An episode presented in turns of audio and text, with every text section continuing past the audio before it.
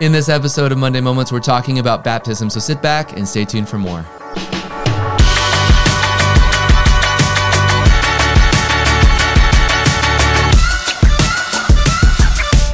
Hey there, welcome to another episode of Monday Moments, the show in which we take a deeper dive into Sunday's sermon. With me today is Pastor Dennis, and we're talking about baptism. If you're watching this at the time that it's being released, we just had a baptism Sunday. It was wonderful. It's always a great service. I love our baptism. How many were baptized? 28 was in total.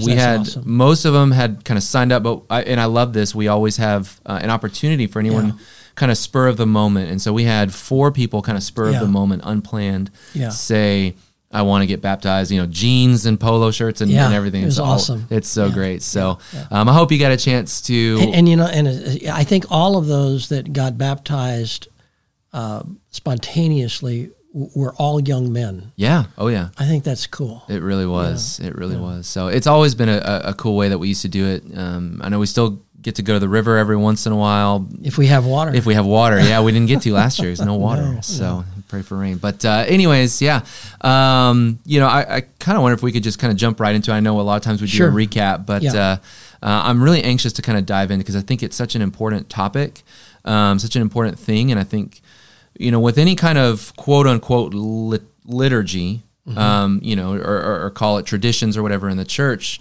there every so many years there comes this question in maybe culture's mind of, well, why do we still need to do this? Why do we do this? Why is this important? I think that's really prevalent right now, in fact. I think people questioning, you know, why do you bother? Isn't it just enough for me to say I believe in Jesus? And you know, those are all legitimate questions, but I think that they've got real firm answers in the scriptures too.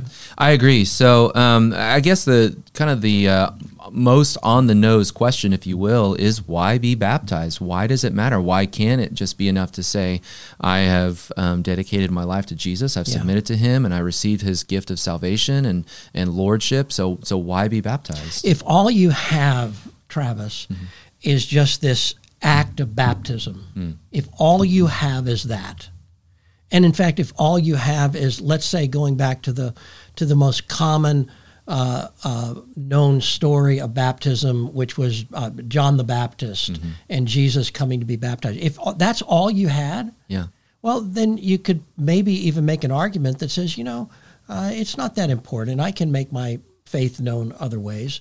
But what we have is we have the testimony all the way back to Genesis. And what baptism symbolizes is, of course, according to the scripture, what baptism symbolizes is that we are identifying with Jesus Christ in his death, his burial, and his resurrection. Yeah. The death being what? The death of the old man, of the old me. The burial in water, and the resurrection to new life. It gives something for this body to do. Soulishly, in my soul, I can repent. Yeah. In my body, I can be baptized. In my spirit, I can receive the baptism of the Holy Spirit, which, again, interesting that the word baptize is used. I talked about on Sunday morning how it's not a Greek or a Hebrew word that is being translated. It is the word in the Greek, and it means to immerse. Yeah. It means to soak. It means to be put in, just like you would take a dry sponge and you would put it in a bucket of water and squeeze it and then let it fill up. That is the picture of baptism. And so when we are buried in Christ, then what happens is that we are filled with what Jesus was filled with when he came out of the tomb. Yeah, yeah. Which was what? The Holy Spirit of God. Yep. So that's one. But the greatest truth of baptism that I've discovered is that, again, going all the way back to Genesis, to the first couple of verses in Genesis, it uses the word separate, that God separated. What was he separating? He was separating the chaos from his order to come. Yeah. He separated the light from the dark. He separated the heavens from the earth. He separated the land from the sea. All of that separation brought about what was Eden, God's perfect garden, yeah, where his children were to stay. And then when they sinned, chaos again entered the world. So it's important to remember that baptism is this picture of me leaving the chaos of the world, mm-hmm, the old man, this chaos that I was living in, that my life was lived in, and entering into the order of God's kingdom. Right. Which, by the way, is not a bunch of rules, do's and don'ts. Right. It's freedom in the Holy Spirit. Yeah. So that's the reason that it's important. That's the, yeah, reason that we do it. It's not this symbol that says, now I've joined something. I didn't take a class and take a test and see if I could get in to the club. Right. No, it is a picture. In fact, we had folks yesterday who had really no instruction except the sermon about baptism. But God spoke to their hearts and they said, I need to do this. I need to identify with Christ. Why? Because the other thing that happens in baptism, and Peter talks about this, he says it is an appeal to God for a clear conscience. Yeah. So there's something that happens that is mystical. There's no question about it. In the waters of baptism, I am appealing to God. What is an appeal? I talked about it yesterday. An appeal is a request to a higher court, mm-hmm, because a lower court has put a judgment on me that was wrong. What's the lower court's judgment? The lower court's judgment is the judgment of popular opinion that says I'm not worth it. The judgment maybe that family and peers have put on me that say I'm crazy, mm-hmm, I'm nuts, I'll never make it, I'll never amount to anything.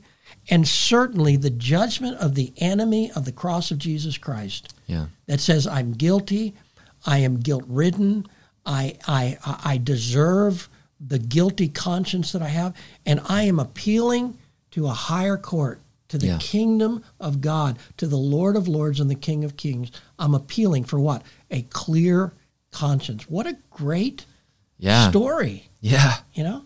It's not just going into a tank of water and going under the water and coming out and saying, now I'm apart. Right. No.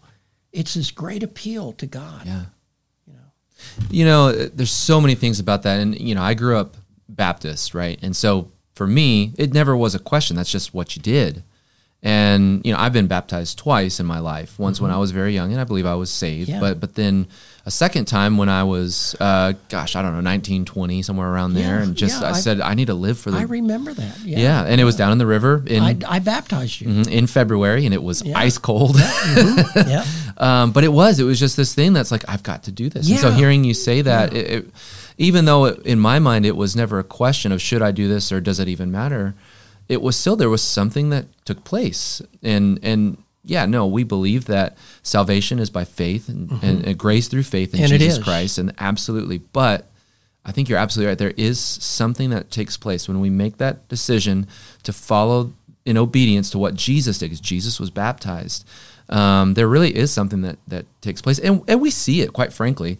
The joy on people's faces when they come up out of that amazing, water. It's amazing, isn't it? It really is. I think of your little girl who got baptized yesterday. Yeah. You know, Abby was just itching to go. She was. And here she is. How old is Abby now? 6? She's going to be 6 this summer. Yeah. And I mean, she wanted to be baptized. Mm-hmm. There's no kind of there's a tender little soul. Yeah.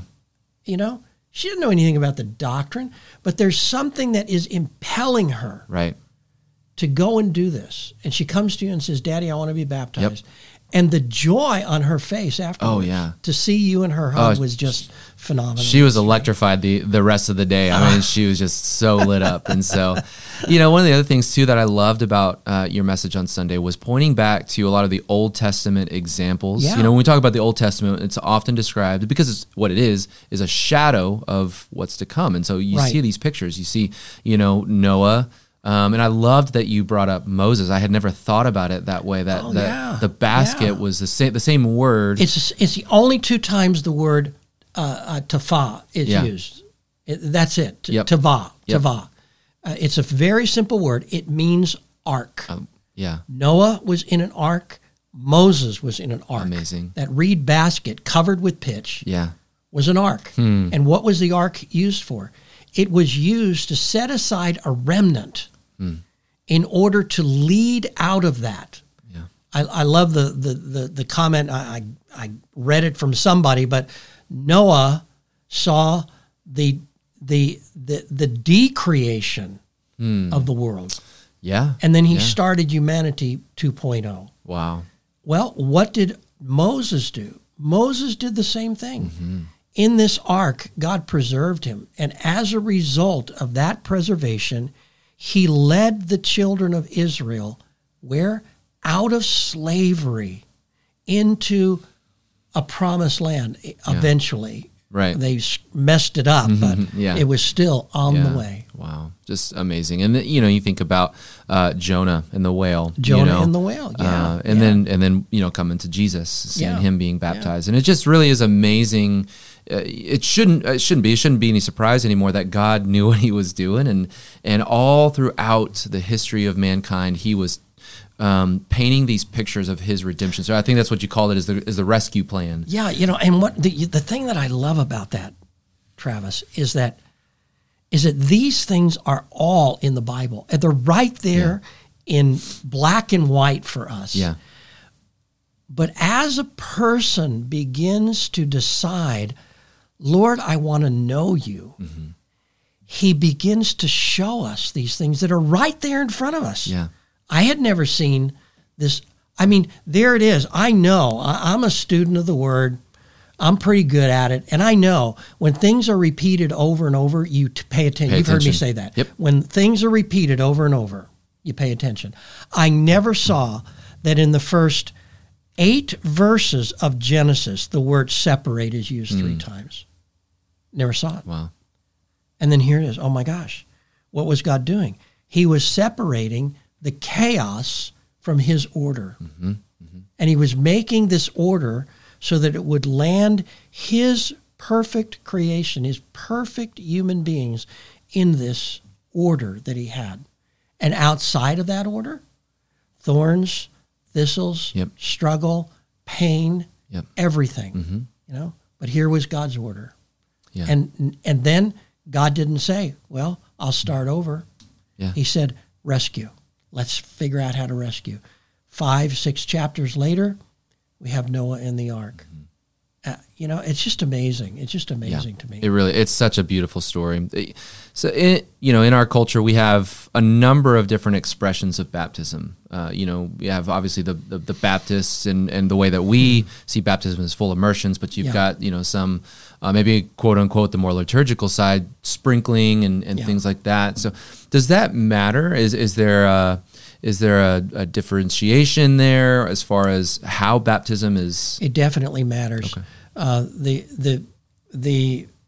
Let's just say it, the Catholic model is that they baptize infants. And if you ever go to, it's a beautiful ceremony, it really is. If you ever go to a Catholic baptism for an infant and you listen to what they're saying, it's really beautiful. What they're saying is that we are bringing this child at the very inception into our care as the church, and we are now responsible to teach this child the ways of God. Basically, that's what they're saying.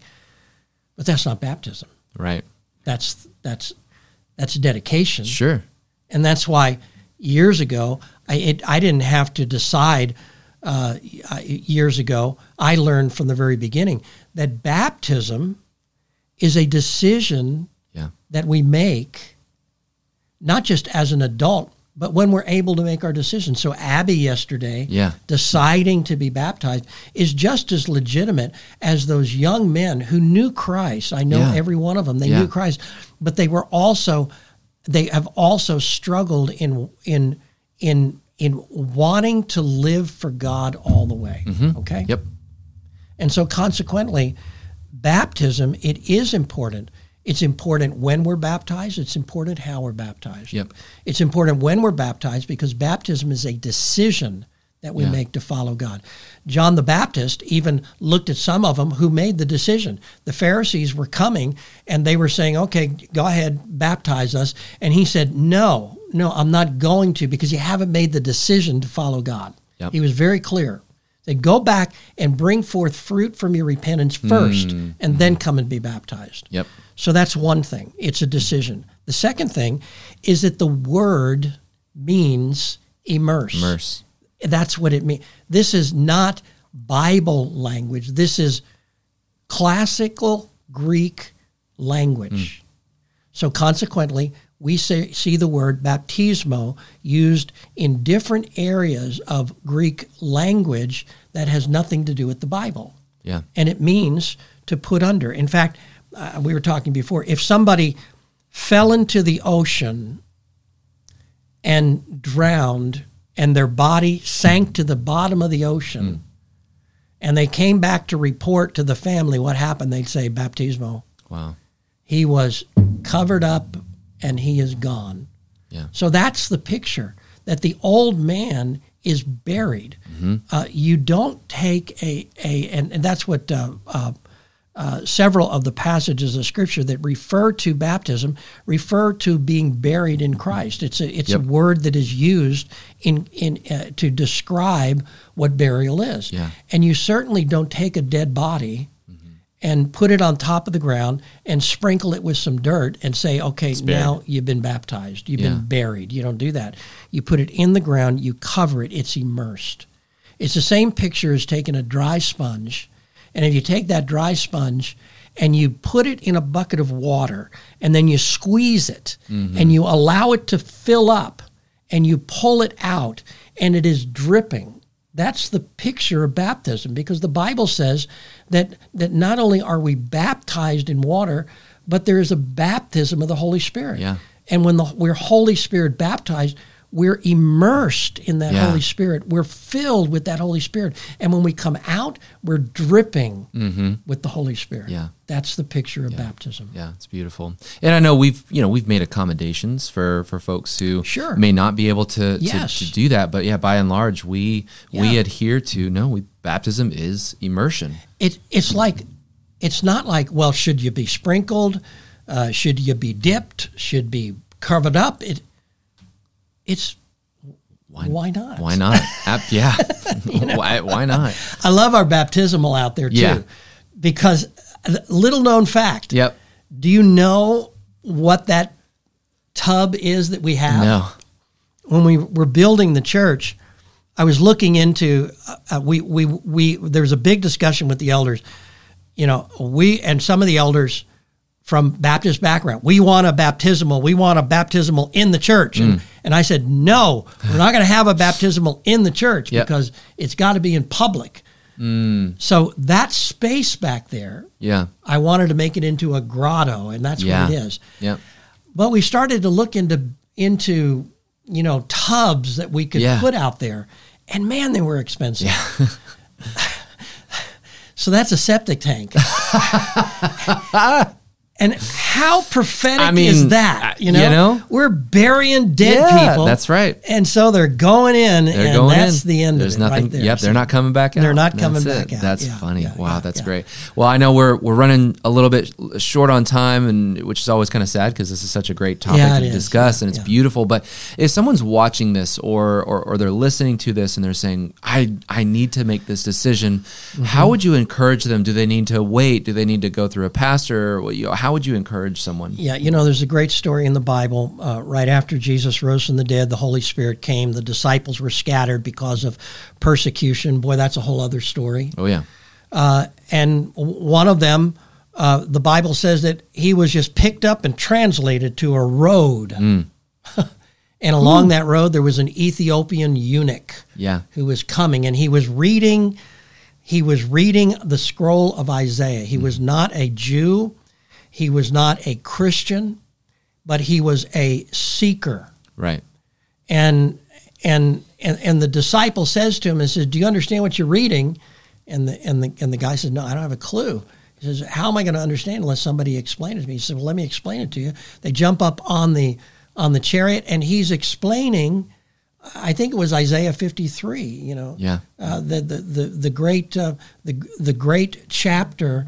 The prophetic chapter of Jesus being our sacrifice. And at the end of it, this guy looks at him and he says, "I need to be baptized." Yeah. He's, and the disciple said, well, who's to refuse water to this one who desires? Right. If you want to be baptized, if you need to be baptized, if you need that identification with Christ, if you need to make an appeal for a clear conscience with this body that we're in, then all you need to do is call the church office. Yeah. And at any time, we can go. We oftentimes have people come and they say, I want to be baptized. Do I need to wait? We try to do baptisms about every 6 months here. Right. And those are great. But do you want to be baptized? Do you need to be baptized? Mm-hmm. Then that's what we're going to do. Yep. We had a guy fly from California to be baptized here. Now, I don't know why he came from California. I was glad he did. Yeah. Because it makes a good story. It does. Yes, it does. Yeah. So come and call and talk with one of the leaders. Talk to your home ministry. Mm-hmm. And let's do it. We want to celebrate. Yeah, absolutely. Rejoice. Yeah, and we've done that, whether it's a baptism Sunday or we've had a few baptisms in our baptism septic tank. Kind of spur of the moment after service. It's terrible. That's not good for marketing. Don't call it that. Don't call it that. So. But yeah, whether we've done it in the tank or we've gone down to the river, just kind of spur of the moment. We have done that. I think it is important that we do it in the context of the church. Correct. It is very important that we do it in the context of the church. Agreed.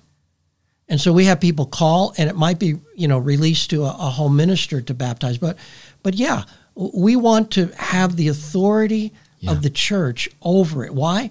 For their protection. Right. For their honoring, so that it's not done without the understanding of that this is the body of Christ. We want to do it in that context. Right. It's good. Well, thank you so much for all of your time to dive into this. Yeah. It's always a pleasure. And thank you for joining us for another episode of Monday Moments. As always, please let us know if you enjoyed this, if you got something out of it. We would love to just hear from you. It's always a treat for us to just get to interact with you. So thank you so much again for joining us for another episode of Monday Moments, and we'll see you next week. And don't forget, all this week we are celebrating with our dear friend Clem Ferris Wednesday night.